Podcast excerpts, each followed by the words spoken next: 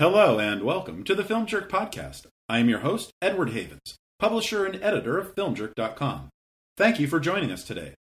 If you like what you hear and you haven't done so already, please consider leaving our show a rating and review on your favorite podcatching source. Good ratings and reviews help independent podcasts like this one break away from the pack, and it's something that you can do while you're listening to the show. It's Halloween season, and one of my friends and regular listeners, Jeff, also known as Podcast Father, suggested I do an episode about the Halloween movies. I was initially hesitant to do so because there's already been a number of documentaries and books and podcasts who have gone into great detail about the various films. But Jeff persisted and I eventually acquiesced, even though I was already in the middle of writing an episode about Alan Smithee movies that I was going to record for this episode slot, which itself was a replacement for an episode about orphan films that I was in the middle of writing that I was going to record for this episode slot. So those episodes will be coming soon. But for now, let's do a dive into Halloween movies. I'm going to call this episode A Brief History of the Halloween series.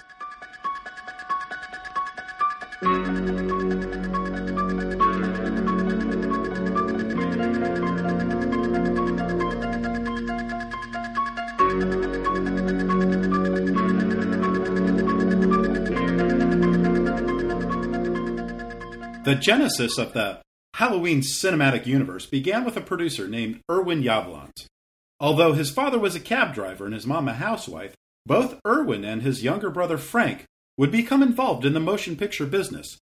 Frank would have the better career, working his way up the ranks, from beginning in the motion picture sales department for Warner Brothers in 1956 to becoming the president of Paramount Pictures in 1971 during his three year run at the studio, Frank would help bring the first two Godfather films, Chinatown, The Conversation, Paper Moon, and Harold and Maude to the screen. After leaving Paramount in 1974, Frank Yablans would write and or produce a number of movies through his own production company, including Silver Streak, North Dallas 40, and most notably, the camp misfire known as Mommy Dearest. No!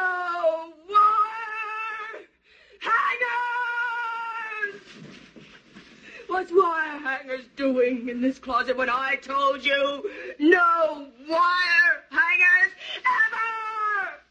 With the help of some seed money from his younger brother, Irwin would open Compass International Pictures in 1976. If you don't recognize the name Compass International Pictures, that's okay. They only produced eight movies during their four year existence.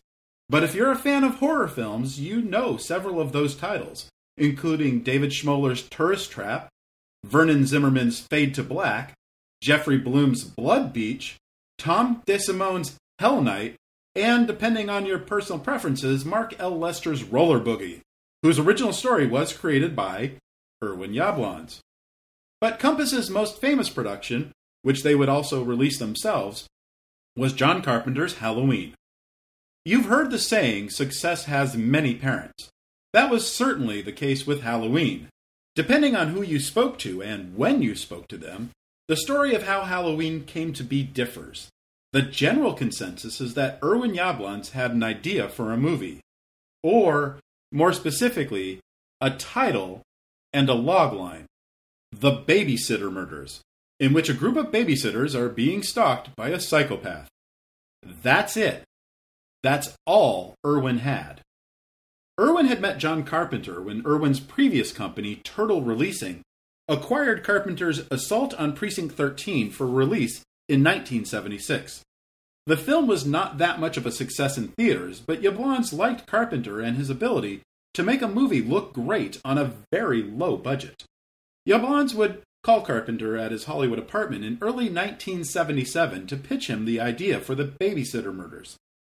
Carpenter, who was only getting offers to direct TV movies after Assault on Precinct 13, accepted the job, provided he could bring his girlfriend, Deborah Hill, aboard as a co writer and producer, that Carpenter got to direct, and that he would be able to get a possessory credit John Carpenter's The Babysitter Murders. Yablans agreed, provided Carpenter would accept $10,000 for all of his services. Now, some sources say it was Yablans who came up with the idea to set the movie on Halloween, and some say it was Carpenter and Hill. Does it matter? Not really. What matters is that Carpenter and Hill came up with a brilliant and tight screenplay together. Hill, who herself was a babysitter in her teen years, wrote for Laurie, Annie, and Linda, while Carpenter concentrated on Michael and Dr. Loomis. And again, depending on your source, the screenplay came together in 10 days or 21 days. Does it matter? Not really. When the pair were done with the screenplay, they and Yablans took it to producer and director Moustapha Akkad, with whom Yablans worked with from time to time to secure financing. Akkad had just finished producing and directing the soon to be controversial religious drama Mohammed, Messenger of God, and had roughly $300,000 budget surplus from that $15 million movie. It would be the best $300,000 investment Akkad would ever make. Because of the limited budget, Carpenter could not get his first choice to play Dr. Loomis, Peter Cushing. Now that Cushing's star was on the rise once again, thanks to his appearance in a little sci fi movie called Star Wars. They then went to Cushing's friend and frequent co star, Christopher Lee, but he too would turn it down because of the low $20,000 salary, something Lee would admit years later as being the biggest regret of his storied career. Fellow Brit Donald Pleasence, whose career has been filled with smaller supporting roles since playing Blofeld in You Only Live Twice a decade earlier, was happy to take a starring role. For the role of Laurie, Carpenter originally wanted Anne Lockhart, the daughter of Lassie star June Lockhart, but the young actress was tied up with a commitment to a new television show that had just started filming called Battlestar Galactica.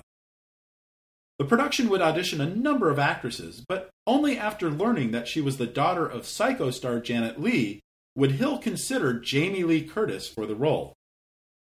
PJ Soles and Charles Cypher, both who had been featured in Assault on Precinct 13, were cast as Laurie's friend Linda and Town Sheriff Brackett, respectively and newcomer Nancy Keys, who was dating Carpenter's friend Tommy Lee Wallace, would be cast as Annie, but she decided to be credited as Nancy Loomis.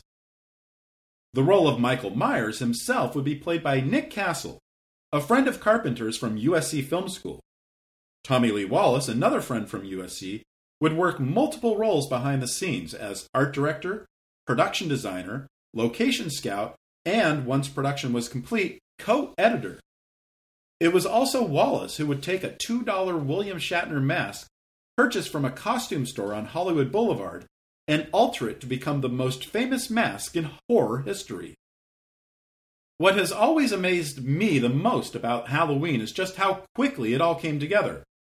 The movie shot for four weeks in May and June of 1978 and was edited, scored, and in theaters four months later, at a completed budget of $320,000. As this would be Compass's first theatrical release, and they had very little money to promote the film, they would skip television advertising altogether and only use theater newspaper listings instead of a proper display ad, hoping that word of mouth would bring audiences in. They would bring in a sub distributor, Aquarius Releasing, to help get the film into markets like New York City and Philadelphia. Opening on Wednesday, October 25th, 1978, on 198 screens nationwide, including 98 in the Los Angeles metropolitan area and 72 in New York City, Halloween would gross $1.27 million in its first five days. Aquarius would make an unusual marketing move then that is considered commonplace today, not only releasing the film into theaters, but also showing it on a local New York City pay cable channel and making it available for purchase on video cassette at select Video Shack stores. By week two, Compass would start buying small display ads in certain alternative newspapers like the Village Voice in New York City. And despite the fact that most of the nation didn't get a horror movie called Halloween released into their area until after Halloween, the film would play for several months and gross more than $47 million by the time its run ended in early 1978. Critics, for the most part, hated the movie if they even bothered to review it. The New York Times never bothered to review it, but in part because there was a strike that shut down the paper for three months, which was only resolved two weeks after the movie came out. The Los Angeles Times didn't review the film until November 5th, nearly two weeks after its release. But there were a few critics who were aboard for the ride from the very start, including Gene Siskel of the Chicago Tribune and Tom Allen of the Village Voice. By the end of 1978, Irwin Yablans was eager for there to be a sequel, especially considering the open ended coda to the original film. But neither Carpenter nor Hill were all that excited to be a part of it. Carpenter was busy directing Kurt Russell in a TV movie about Elvis and was developing a new horror film called The Fog. As Yablans understood it, he and Carpenter had a first look agreement that anything Carpenter planned on making after Halloween would first be brought to him, Yablans, and if he couldn't have Halloween 2 right away, at least he could have the next John Carpenter film. Except Carpenter had taken the fog to Embassy Pictures, one of the myriad of many major studios in Hollywood, because he felt Yablans hadn't held up his part of their agreement that Carpenter would get 10% of the profits from Halloween in lieu of a larger upfront paycheck. Yablans would sue Carpenter, Hill, and Avco Embassy President Robert Ream for $4 million for breach of contract. The parties would settle. Avco Embassy would still be able to produce The Fog, and Yablans would get the rights to Halloween 2. Once Carpenter and Hill were done with The Fog and got their first profit participation check from Compass for more than a million dollars, they would sign on to Halloween 2 as writers and producers. But Carpenter had bigger things on his mind, namely his next project, Escape from New York, which would also be produced by Avco Embassy and would reteam Carpenter with his Elvis star Kurt Russell, as well as his Halloween star Donald Pleasence. Debra Hill really wanted to direct Halloween 2, but she also didn't want to be seen as some kind of Carpenter protege. So they would instead hire Rick Rosenthal, a recent graduate of the American Film Institute, to make his feature debut. Hill and Carpenter had seen Rosenthal's AFI student film The Toyer a horror film that relied on pacing and dialogue to move the story along, instead of the ever increasing amount of gore that late 70s and early 80s movies were exhibiting to thrill and scare audiences, which fit in with their vision of what Halloween 2 should be. The first Halloween film, like Tobe Hooper's The Texas Chainsaw Massacre, featured almost no bloodletting on screen. Hill would tell an interviewer for the Los Angeles Times on the eve of the release of Halloween 2 that she felt chopping of people's limbs wasn't scary or entertaining, but disgusting. She also mentioned to a Variety reporter when the shooting of Halloween 2 ended that she felt the Halloween films were terror films instead of horror films. Befitting a sequel to a surprise success, Halloween 2 would have a budget of $2.5 million, nearly eight times larger than the first film. Not only would Curtis and Pleasence receive a bump in pay, the film would also be a union production. But Compass didn't have the, that kind of money just sitting around, even though they had just sold the network TV broadcast rights to Halloween to NBC for $3 million. As that money was already tied up with the productions and releases of several other Compass films. So Yablans would get financing from Italian producer Dino De Laurentiis. When Yablans attended the Cannes Film Festival and Film Market in May 1980, to begin a worldwide pre sales campaign for Halloween 2. According to the lavish presentation in his office, Yablans promised foreign distributors that Halloween 2 would be released in America on October 25, 1981, in more than 700 theaters, which hooked De Laurentiis in. Dino, you see, had spent years trying to find the right opportunity to become his own distributor in America. That opportunity, ironically, would come a few years later thanks to the sale of Avco Embassy to Columbia Pictures. We covered that story in our 21st episode in September 2020, which you'll hopefully check out after you're done with this episode. Halloween 2 would begin production on April 6, 1981, with most of the film being shot at the recently closed Morningside Hospital in Inglewood, just down the street from the Fabulous Forum. Other movies and television shows that would shoot at the hospital would include Fast Times at Ridgemont High, 10 to Midnight, and V The Final Battle. The film would also shoot in Pasadena and West Hollywood, and would complete production six weeks later on May 18th.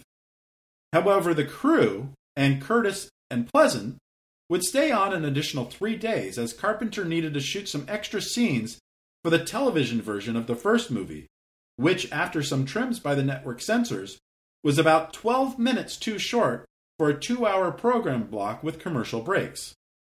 Carpenter would also reassemble some of the cast and crew a few months later after Rosenthal had completed his cut of the film. Carpenter realized horror movies really had changed in the three years since Halloween, and audiences were expecting the wild gore and nudity that had, they had become accustomed to thanks to movies like Alien, Friday the 13th, Phantasm, and Scanners. Carpenter would reshoot several scenes, which would turn Rosenthal's deliberate thriller terror film into the kind of slasher splatter film that Deborah Hill didn't want it to be. The tonal shift would ruin the working relationship between Carpenter and Rosenthal, and between Hill and Carpenter. The couple had broken up shortly before the release of Halloween, and outside of contractual obligations for Halloween 3, Hill and Carpenter would end their professional relationship, not working together again until Escape from Los Angeles in 1996. But while the film was in production, Compass would shut down. As we've discovered multiple times over the past 62 episodes, they made the same fatal error that so many other indie distributors made of trying to grow too quickly after an unexpected initial success and unable to recreate that success of that one film. Because the film was financed outside of Compass, though, the film still had a number of options to make it to theaters.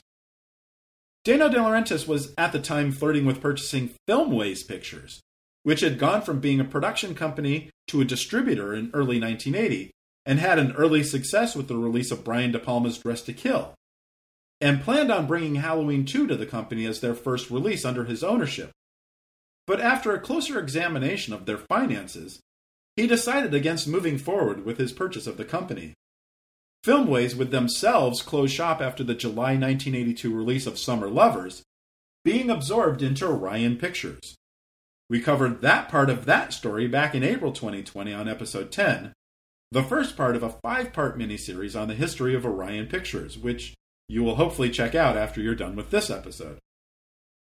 Instead, De Laurentiis would take the film to Universal Pictures, which would release the film in 1,211 screens on October 30th, 1981, and it would be the number one film across the nation that weekend with a gross of more than $7.4 million. However, critics were none too pleased with the tonal shift from what made the first film unique, a near absence of gore, to just another slasher film. And like most horror films released in October, once Halloween season was over, the film would quickly fall out of the top 10. When its run was completed in early December, Halloween 2 would sell $25.5 million in ticket sales, putting it second amongst horror films released in 1981, behind American Werewolf in London's $30.5 million gross, but ahead of Graduation Day, Friday the 13th Part 2, Omen 2 The Final Conflict, and The Howling. Ironically, the television cut of Halloween 2 would remove a number of the Carpenter shot gore scenes and reinstate a number of Rosenthal's original footage. Days after the release of Halloween 2, Deborah Hill and John Carpenter got together to develop what would become the third movie in the series. They weren't quite sure what they were going to do, but they knew they didn't want to bring Michael Myers back. And they knew Jamie Lee Curtis was ready to move on from Laurie Strode. By chance, Nigel Kneale, the creator of the BBC series Quatermass, was in Los Angeles doing some rewrites for John Landis's planned remake of The Creature from the Black Lagoon. Or more specifically, he was about to leave Los Angeles because Universal had just canceled the remake in part because Landis was insistent on shooting the movie in 3D, and Universal didn't want to compete with their big summer of 1983 3D movie Jaws 3, and in part because of the controversy surrounding Landis after the death of Vic Morrow and two child actors on the set of his segment for the upcoming Twilight Zone movie. Ironically, Carpenter himself would flirt with a remake of Creature at Universal 10 years later, but that movie never happened either.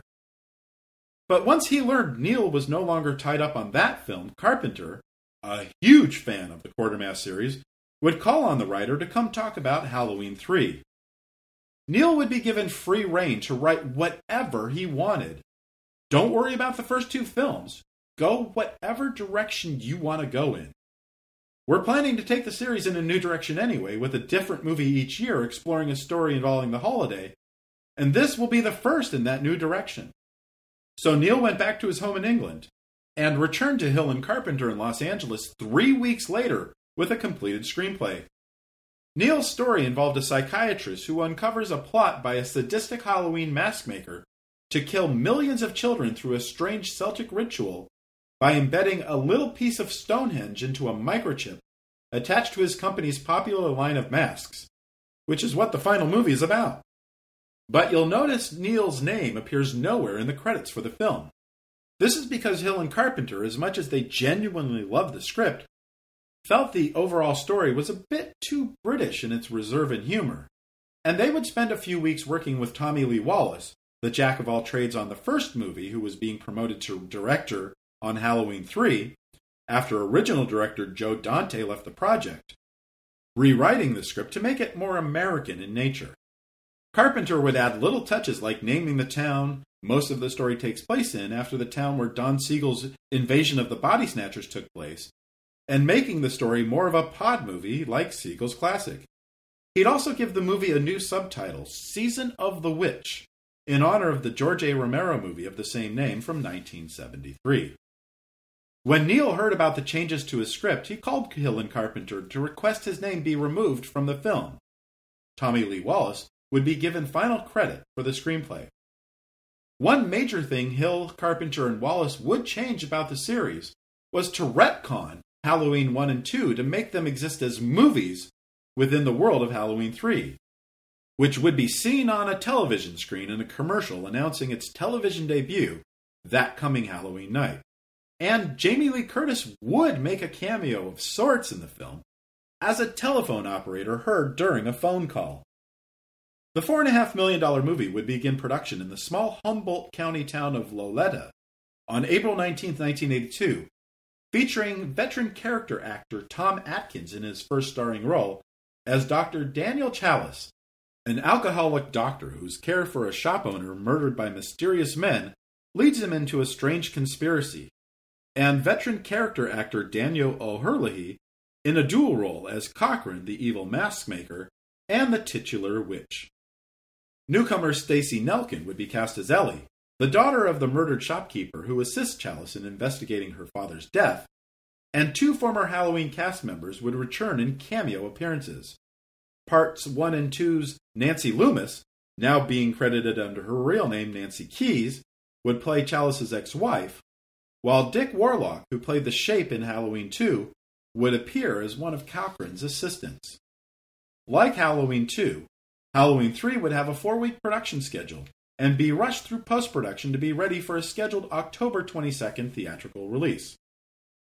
Although they had nothing to do with the production of the movie, Irwin Yablans would be credited as an executive producer on the film, while Moustapha Akkad would get a presented by credit. Dino De Laurentiis, who financed this film, would not take a personal producing credit, but his production company, the Dino De Laurentiis Company, would be credited on screen.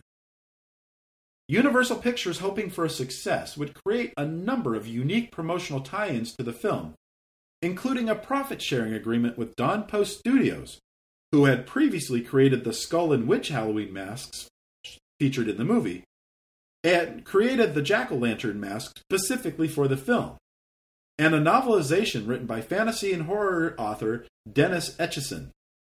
Post would also host mask making demonstrations on Halloween weekend at Universal Studios Hollywood. And plans were underway to make Halloween 4 an old fashioned ghost story. Season of the Witch would open on 1,297 screens across the United States on October 22nd, and it would have a healthy $6.3 million opening weekend. However, that was also the opening weekend of the Sylvester Stallone drama First Blood, which unexpectedly won the weekend with a $6.6 million gross from nearly 400 fewer theaters. The following weekend, Halloween weekend, the two films would finish in the same spots, but Halloween 3 would lose more than 47% of its opening weekend audience and as expected, it would drop from second to eighth in its third week, losing another 66% of the second weekend audience. After 11 weeks, the film would only gross $14.4 million, a 43.5% drop from Halloween 2, which itself had dropped 46% from the first film. But despite the relative quote unquote failure of Halloween 3, Carpenter and Hill had somewhat mended their differences after Halloween 2 and were still hoping to continue the franchise as they always intended. A new Halloween anthology film every year or two, thematically tied to the holiday, which the pair would produce and Carpenter would help write. In 1986, after producing Tobe Hooper's Texas Chainsaw Massacre 2, Cannon Films approached Carpenter about becoming involved in a fourth Halloween movie. Carpenter was, but only if he were allowed to write the screenplay, allowed to produce the film with Hill, and allowed to have final say in its production. Cannon was on board, but Moustapha Akkad would need a little more convincing. Carpenter would approach writer Dennis Etchison, who had also written the novelizations for The Fog and Halloween 2, to co write a screenplay for Halloween 4, and Carpenter would get Joe Dante to once again agree to direct. Carpenter and Etchison would spend a month fleshing out the story. Ten years after the events of Halloween 1 and 2, the town of Haddonfield had banned all celebrations of Halloween. A group of teens in town, including the two kids Laurie had been babysitting, Tommy and Lindsay, have forgotten how to celebrate Halloween. There are no masks, no costumes, and no candy allowed in the town during Halloween until they learn about a drive in theater nearby that is planning on hosting an all night horror marathon on Halloween evening. There's a big town meeting about the screenings. The kids go to the drive in on Halloween night, and then things go sideways. Is Michael Myers actually back from the dead? Or is someone pretending to be Michael Myers? On the 25 Years of Terror bonus DVD that came with the 2003 box set release of the Halloween movies, Etchison would explain that it was his idea to explore the basic idea that if you tried to suppress something like Halloween, whatever evil you were trying to suppress would only come back that much stronger. And that in their attempt to erase the memory of Michael Myers, the town would fuel the teenager's curiosity that would bring him back into existence. Carpenter submitted the script to Moustapha Akkad, and Akkad hated it. He found it far too cerebral, insisted that the character of Michael Myers not be a specter or an apparition or someone else pretending to be him, but a flesh and blood killing machine.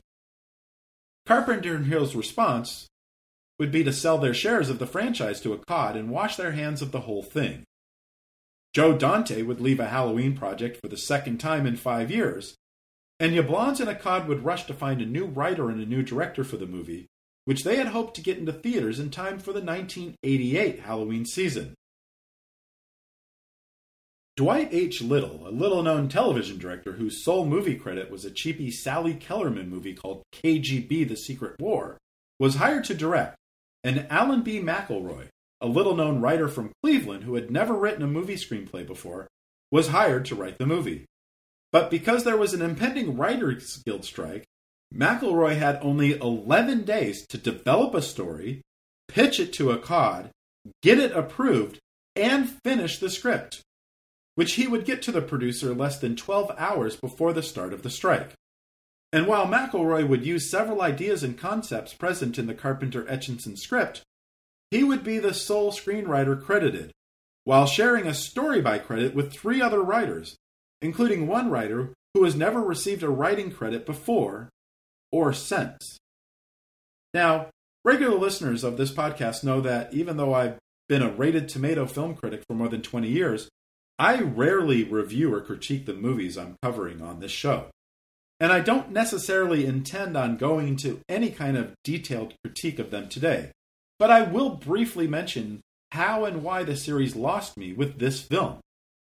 I get why Halloween 3 retconned Halloween 1 and 2, in order to move past Laurie Strode and Michael Myers and get audiences used to the idea of an anthology film series, you definitely needed to end that storyline. Michael Myers is definitely dead at the end of Halloween 2, Dr. Loomis is definitely dead at the end of Halloween 2. Okay? Fine. Then Halloween 4 comes along and retcons Halloween 3 and the ending of 2. Michael is no longer dead. Dr. Loomis is no longer dead. But we're told Laurie's dead and her daughter spends some time mourning her late mother. And then they get Michael to fall down a mine shaft and he's got to be dead for sure now, right? Nope. Michael is rescued by a hermit and nursed back to health, and is thanked for his kindly concern by being murdered by Michael before he goes on another killing spree and gets tranked by Paul Rudd. Oh, wait, that was the next movie from 1995. Re- there was Return, then there's Revenge, and then there's Curse of Michael Myers. But even though Michael gets injected with a buttload of tranquilizer, he's, he still manages to escape yet again, even though he loses his mask in the process. But then the series gets rebooted again in 1998. And hold the phone, Laurie's not dead. She faked her death to get away from Michael. But Michael has somehow found her, even though she's been living a thousand miles away under a new name. And she has another child who's roughly the same age as the daughter she left behind. And Michael has somehow gotten the mask back, and holy crap, we still have five more movies that reboot and revise and retcon and ignore various things that happened in previous movies and then they start releasing the movies during the summer, and why even bother anymore? I'm sorry, I needed to get that off my chest. And this is a problem I have with many horror series. Friday the 13th, the first one was a rather effective little horror film with a clever twist towards the end. And the second film isn't a great film, but it does try to be a little different from the first film. And then they keep going back to the same well over and over again, even after the promise that part four would be the final chapter, but then they come back next year with a new beginning. Or A Nightmare on Elm Street. Fantastic first film, an effective little horror film that really did stand out as something different from many of the horror films of its day. But then it kept going back to the same well over and over again until series originator Wes Craven came back in to do something so completely unexpected and brilliant with New Nightmare, only to be rejected by audiences for being so different and brilliant that it killed that series for nearly a decade. Uh, okay, okay, okay. Back to Halloween 4, the return of Michael Myers. Well, that's what audiences wanted, right? They rejected Season of the Witch because there was no Michael Myers, right? Because that's what we've been led to believe. But not exactly. Between Season of the Witch in 1982 and the return of Michael Myers in 1988, the cost of a movie ticket rose 39.8%. So if Season of the Witch made $14.4 million in 1982, that would be the equivalent of 20.13 million in 1988 because the price of a movie ticket doesn't always increase at the same rate as inflation. When The Return of Michael Myers was released on October 21, 1988 in 1679 theaters, it grossed 6.8 million in its first weekend, on its way to a final gross of 17.77 million after 11 weeks which means fewer people saw The Return of Michael Myers in theaters than saw Season of the Witch. But Akkad was so certain that Return was going to be a hit that he already had Part 5, The Revenge of Michael Myers, in the process of being written when Part 4 was released. And because 4 was relatively profitable, having been produced for about $5 million, Revenge would go into production in the spring of 1989 in order to make that year's Halloween holiday season. And Akkad also no longer had to worry about Irwin Yablans, who sold Akkad his shares of the series around the release of Part 4, so now there was a singular vision for the future of the series.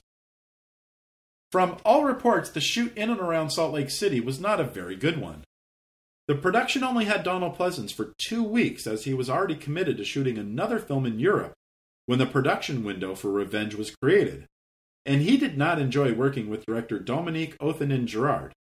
Pleasence felt the director, who was working on his largest production to date, was trying to steer his performance into being something more overbearing than Loomis had been in any of the previous movies. And then there's the case of the actor playing Michael Myers this time, Don Shanks. He found wearing the mask unbearable as it had no ventilation, and the director refused to allow the props department to add uh, even a couple small holes for Shanks to breathe better. Additionally, Shanks needed to swim with the mask on in 30 degree water for one scene, again wearing a mask with no ventilation, and almost dying during the filming of a scene when Michael smashes a classic Camaro into a tree at about 30 miles an hour. Shanks was told to stay in the car after the crash until the director said cut. He performed the scene, smashed into the tree, and waited for the director to yell cut. And waited, and waited. And then the car started to catch fire. And still, Shanks waited, even though he was not wearing any fire retardant clothing. Othenin-Girard, again working on his biggest film to date, was so shocked at the realism of the crash that he forgot to yell cut. Finally, the stunt coordinator, Don Pike, told the director to yell cut before his performer caught fire. The director did, and Shanks was able to escape from the burning car with only minor injuries. Once again, the production was a race against time to get the film completed in time for a Halloween release. Production began on May 1, 1989, completed on June 11th, and was released into 1,483 theaters on October 13th. It would open in second place with $5.1 million in ticket sales, bested only by the first week release of Look Who's Talking. But the reviews were the worst of the series, with critics finding nothing enjoyable about the film, which had strayed so far from the suspense of the first film. The Revenge of Michael Myers, like Season of the Witch and Return of Michael Myers, would play in theaters for 11 weeks, but Revenge would only gross $11.6 million when all was said and done. Unadjusted for inflation or ticket price increases, The Revenge of Michael Myers remains to this day the lowest grossing movie in the entire 43 year run of the series and it would effectively put the series on the back burner for another six years, while Akkad reevaluated the potential of continuing. But like a bad penny, Michael Myers was destined to keep churning up. At one point, there was a proposed Halloween 6 movie to be written by Quentin Tarantino and directed by Scott Spiegel, the co writer of Evil Dead 2, which would have the Man in Black from parts 4 and 5 and Michael Myers going on a road trip murder spree down Route 66. But that idea was soundly rejected by Akkad, and Tarantino was free to adapt that idea into the screenplay that would become Natural Born Killers. Akkad would even extend an olive branch to John Carpenter, asking the director if he would be willing to come back. Carpenter wrote up a proposal that would put Michael Myers on a space station. Akkad would reject that too. Finally, a burgeoning screenwriter and longtime Hollywood fan, Daniel Farrands, would successfully pitch Akkad on a continuation of the storyline from Halloween 4 and 5, which would attempt to explain how Michael Myers could keep coming back to life.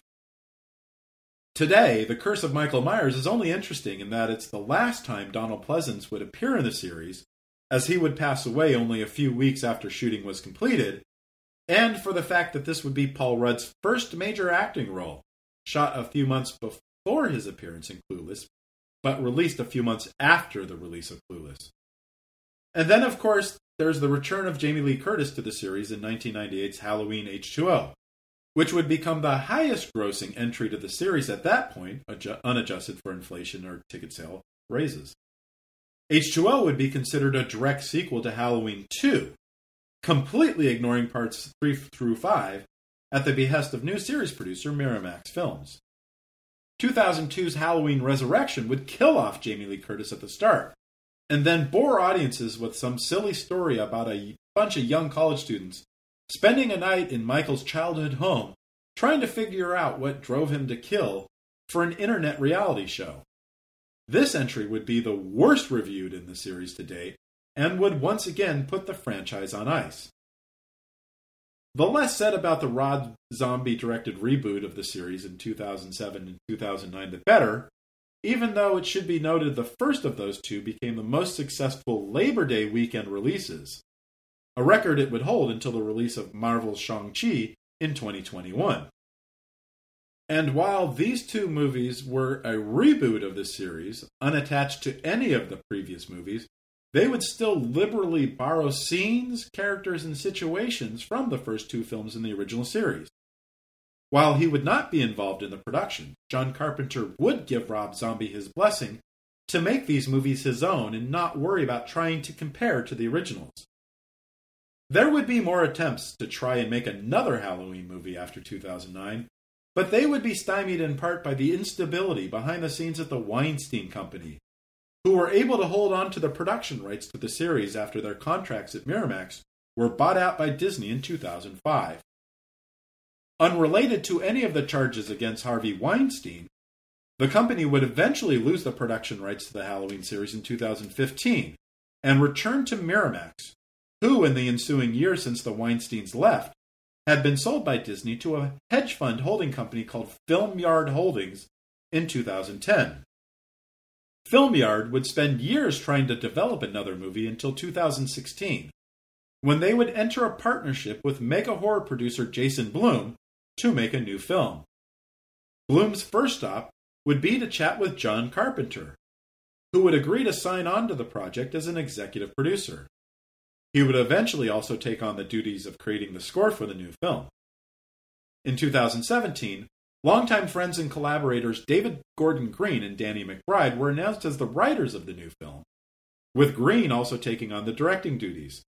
They were hired in part because of Carpenter, who was blown away by their pitch. They get it, the filmmaker would tell Blum and the other producers. Once again, the series would be rebooted and retconned, becoming a direct sequel to the first movie, 1978 original, and ignoring any familial connections established between Michael and Laurie in the original timeline. Jamie Lee Curtis would also sign on to star, and Nick Castle, the original Michael Myers, would reprise that role for the first time in 40 years alongside stuntman James Jude Courtney. With the guidance of John Carpenter, McBride and Green wanted to make a Halloween that honored the original film, which both men were huge fans of. By reducing the amount of gore, and in their own words to Nick Castle at the start of production, to do it the way Carpenter did it. And audiences would, respond by making the 2018 movie the highest grossing film in the series, making more than 159 million dollars. As I finish writing this episode on October 27th, 2021, the newest entry in the series, Halloween Kills, has already grossed more than $75 million after only 12 days of release, even though it's also playing on the Peacock streaming service, making it already the 11th highest grossing film of the year.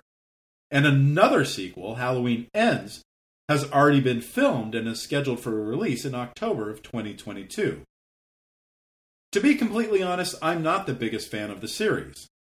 I've seen all of Halloween's 1 through 5 and H2O, and parts of Curse, Resurrection, the two zombie movies, and the first David Green Gordon movie. I'm not a big fan of horror movies, or to be more concise, splatter horror films. I like mood. I like atmosphere. I like hints and allegations. I don't like gore. I don't like jump scares, especially when they are combined with extremely loud and sudden music cues.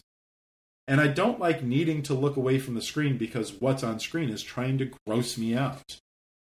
I've only ever owned the first Halloween movie on home video, when I bought it on VHS in 1997, specifically because Anchor Bay Home Video put out a widescreen copy of the film on tape.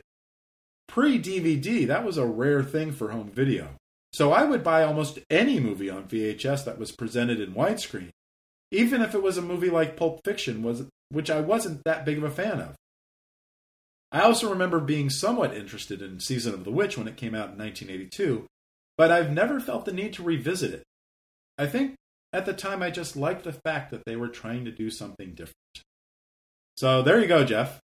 A quick history lesson on the Halloween franchise. I hope you enjoyed it and I hope you enjoyed it too. We'll be back in two weeks with our next episode. Who the hell is Alan Smithee and why does he make so many horrible movies? And if you don't know who Alan Smithee is, that's fine, he literally does not exist. I'll explain then. The Film Jerk podcast has been researched, written, narrated, and edited by Edward Havens for idiosyncratic entertainment. Thank you again. Good night.